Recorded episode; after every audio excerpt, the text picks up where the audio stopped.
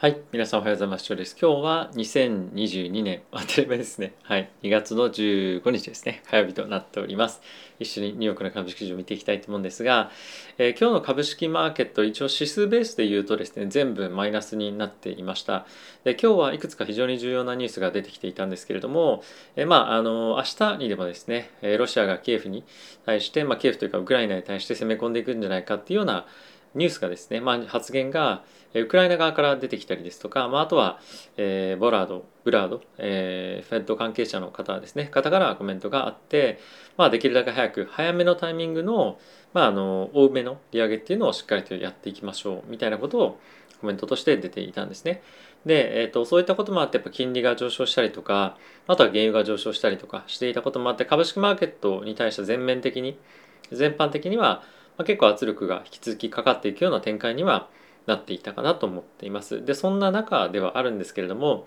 このヒートマップ見ていただければ分かる通り原油がですね売られてたんですね今日に関しては今日は一番悪いパフォーマンスだったのがこの原油セクターでしたで、えー、そんな中ナスダックが、まあ、一番いいその指数の中でパフォーマンスを出していたということで、まあ、これをですね何かのメッセージとしてえー、捉えるかどうかもしくはまあちょっと大げさなんじゃないっていうのも見方もあるかもしれませんがやっぱりこの原油が今日95ドルぐらいまで上がっていたんですけれども、まあ、そんなタイミングでこの原油株が売られてるっていうのは、まあ、何かしらのメッセージとしてまあ捉えても一つはいいんじゃないかもしくはまあそういったことがあるかもしれないなみたいな感じで何かのサインとして捉えてもいいんじゃないかなと思っています。なのでまあ一定程度あのもう少しこの原油株のまあ伸びっていうのはあるかもしれませんがまやっぱりあのある程度のその利益確定売りみたいのは、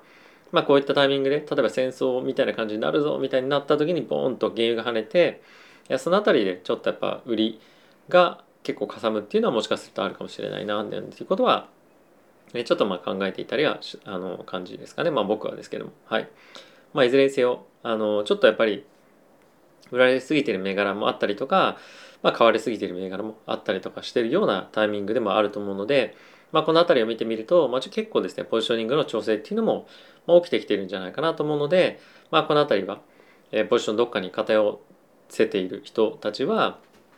まあ、こういった流れをあのしっかりと見てあの潮目変わったんじゃないかどうかとかの含めて、ね、見ていった方がいいのかなと思っております。はい、でここからですね指数だったりとちょっと見ていきたいと思うんですけれどもえその前にですね、このチャンネルは、えファンズ株式会社様にスポンサーになっていただいております。ファンズはですね、個人投資家が、え企業に対して間接的に投資をできるプラットフォームになってまして、え約年収500万円前後で資産も1000万円前後の方がよく使われているサービスでもあるということで、えぜひ概要欄の方から興味ある方はチェックしてみてください。ということで、え指数見ていきたいと思うんですけれども、え DAO がですね、マイナスの0.49%、S&P がマイナスの0.38%、ナスダックがマイナスの0.00%、まあ、フラットですね。で、ラッセル2000がマイナスの0.5%となっておりました。で、米国の10年債の金利なんですけれども、まあ、ちょうど2%で引けていて、約6ベースポイントですね、上昇していました。で、ドル円なんですけれども、115.57というところで、まあ、この辺りに安定してくれるといいなっていうのは正直ありますよね。はい。で、原油なんですけれども、95.01というところで約2%の上昇となっていました。で、セクター別で見てみてもですね、これがパフォーマンスの結果なんですけれども、えエネルギーというところがまダントツ売られているような感じですね。2%を超えて下落していると。で、一応ですね、これが原油のチャートなんですけれども、まあ、ここ1日2日でドーンと伸びているんですね。にもかかわらず、原油関連、エネルギー関連株が落ちてる。まあ、これはちょっと不可解だなっていうのは正直ありますよね。で、プラス、えっ、ー、と、ダウとか、あの、S&P よりも、ナスダックの方が買われているというところは、まあ、少しあの違和感あるなというかなんでかなっていうのは、まあ、気になるポイントになっていたかなと思っています。で、えっと、ちょっと前に皆さんと一緒に見た、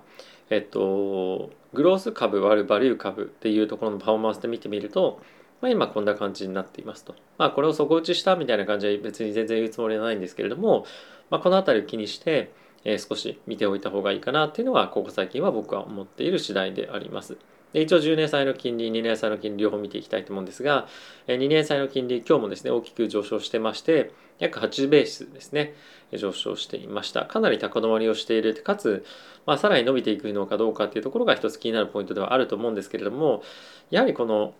3月のタイミングで50ベースの利上げがどうだとか、まあ、あとは、年間で見ても7回の利上げというところが、まあ、非常に大きく多くあの予想として出てきているんですけれども、まあ、ちょっと行き過ぎかなっていうのもやっぱありますよね正直。あのもちろん全然ありえるっちゃありえると思うんですけどまだ少しあの正直こういった予想になりかつそれまで全部織り込んでるっていうのはマーケットがいかにま恐怖を感じるかっていうところが現れてるかなと思うので、まあ、この辺りは金利も株価もあの逆のリバウンドみたいなのは正直あると思っています。ただし、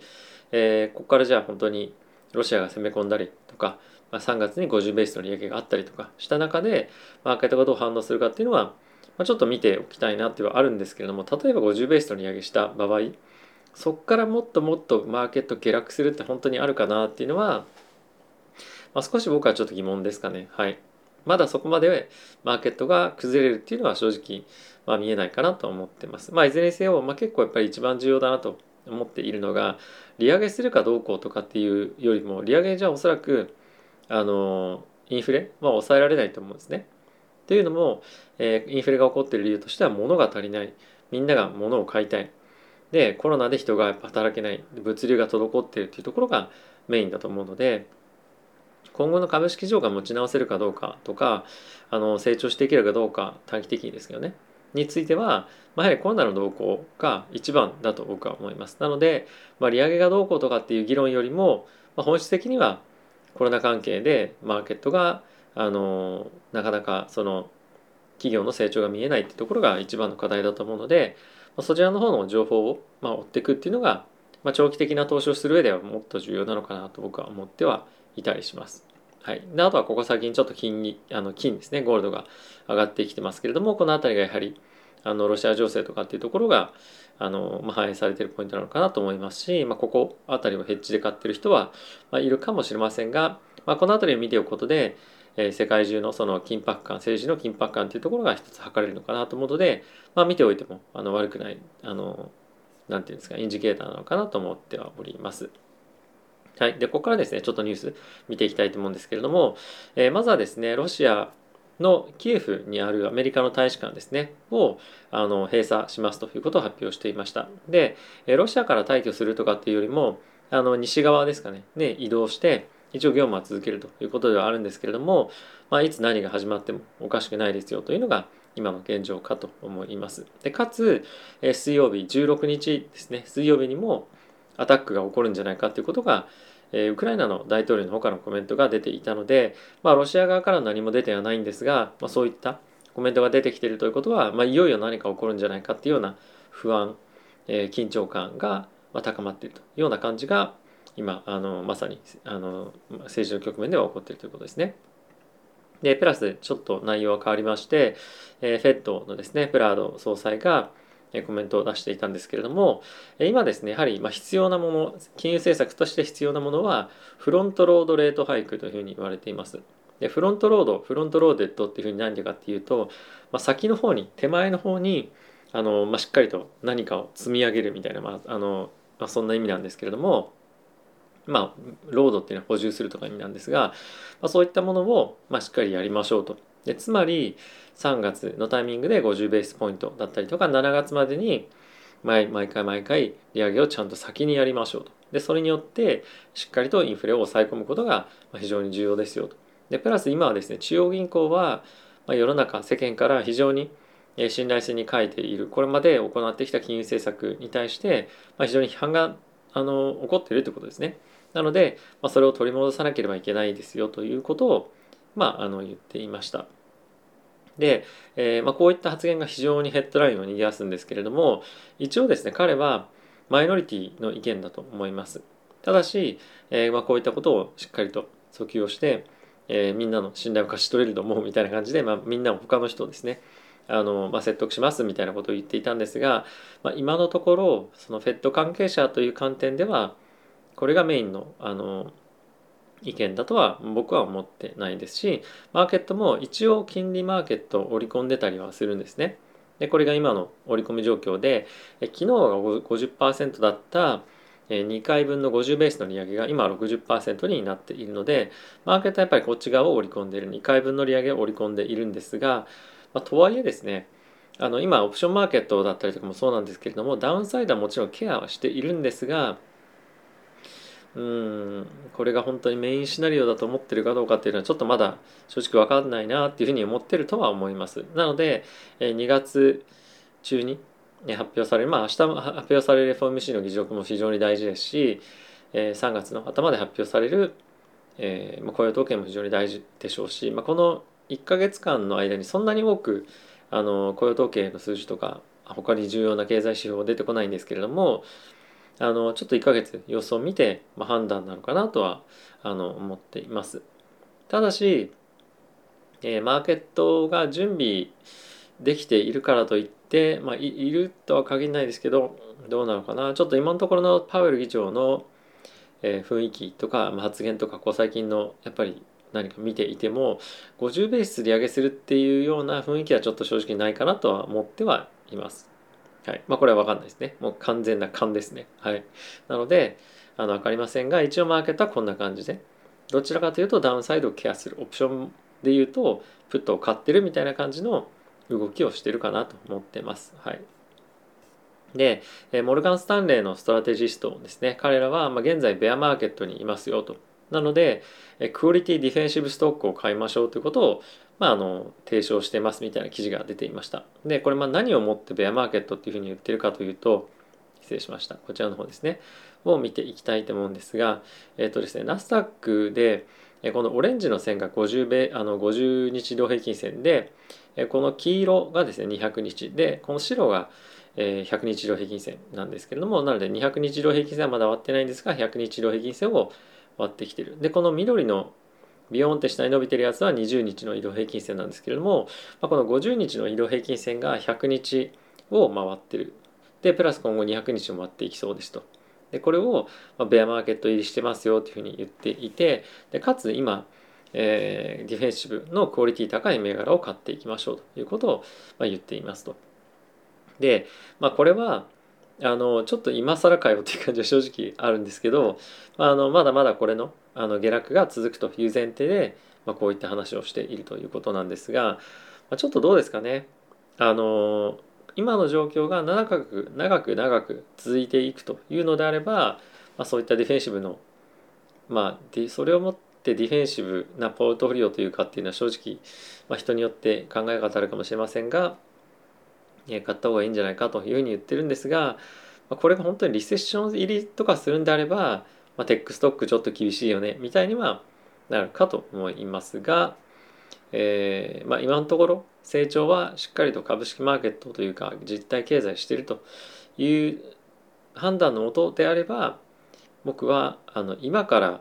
テックを例えばマイクロソフト、グーグル、えーまあ、アップとかその辺を